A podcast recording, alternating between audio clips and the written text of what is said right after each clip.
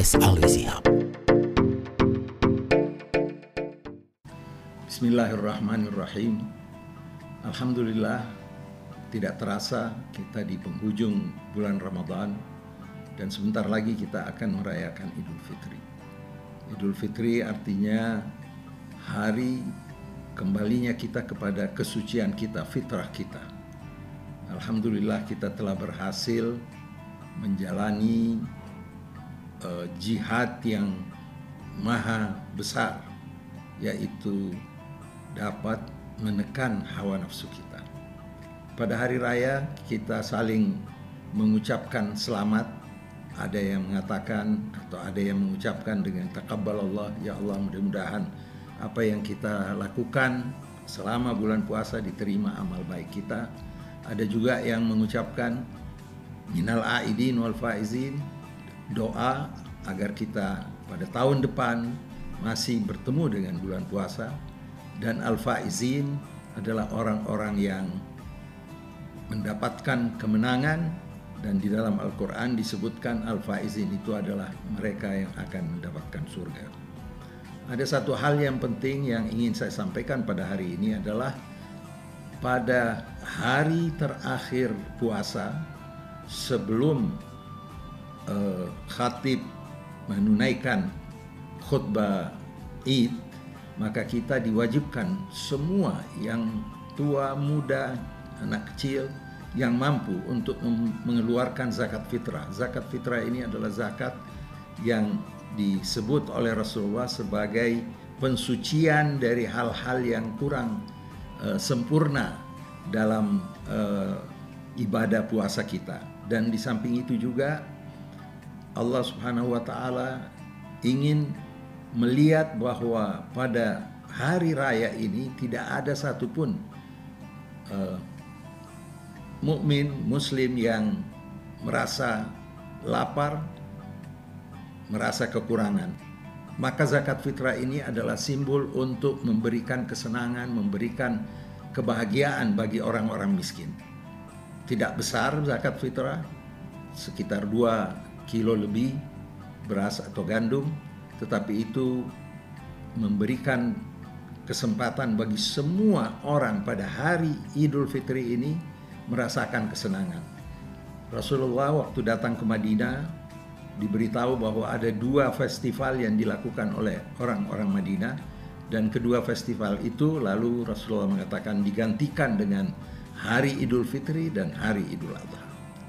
Dalam Al-Quran disebutkan walitukammilul iddata walitukabbirullaha ala ma hadakum wa la'allakum tashkurun.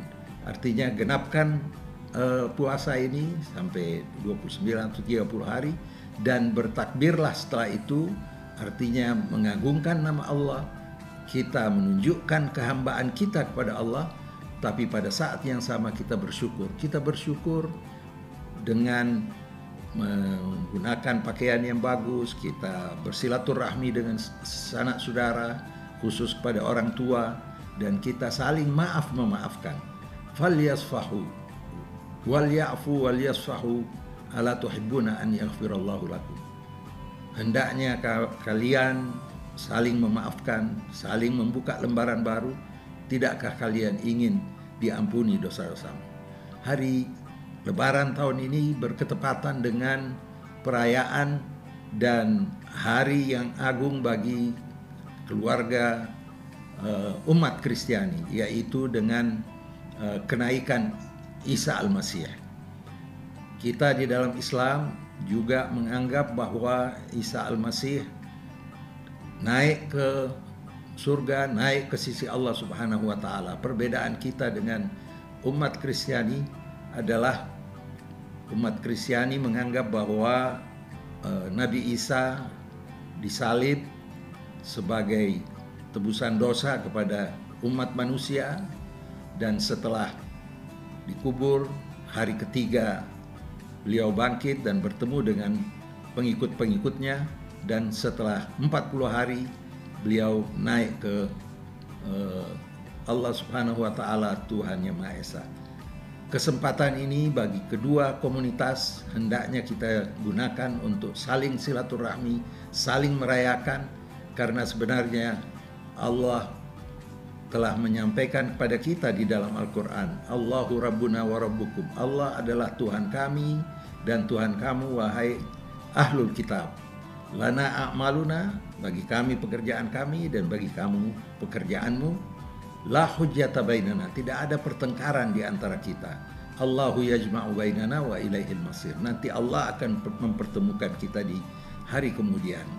Semoga dengan adanya dua perayaan yang uh, dirayakan bersama dalam pengertian di hari yang sama akan mendekatkan kita satu dengan yang lain, kita sama-sama bergembira, kita sama-sama menghadapkan diri kita kepada Maha Kuasa untuk mendapatkan ampunan dan kebahagiaan dunia dan di akhirat. Semoga bermanfaat. Wassalamualaikum warahmatullahi wabarakatuh.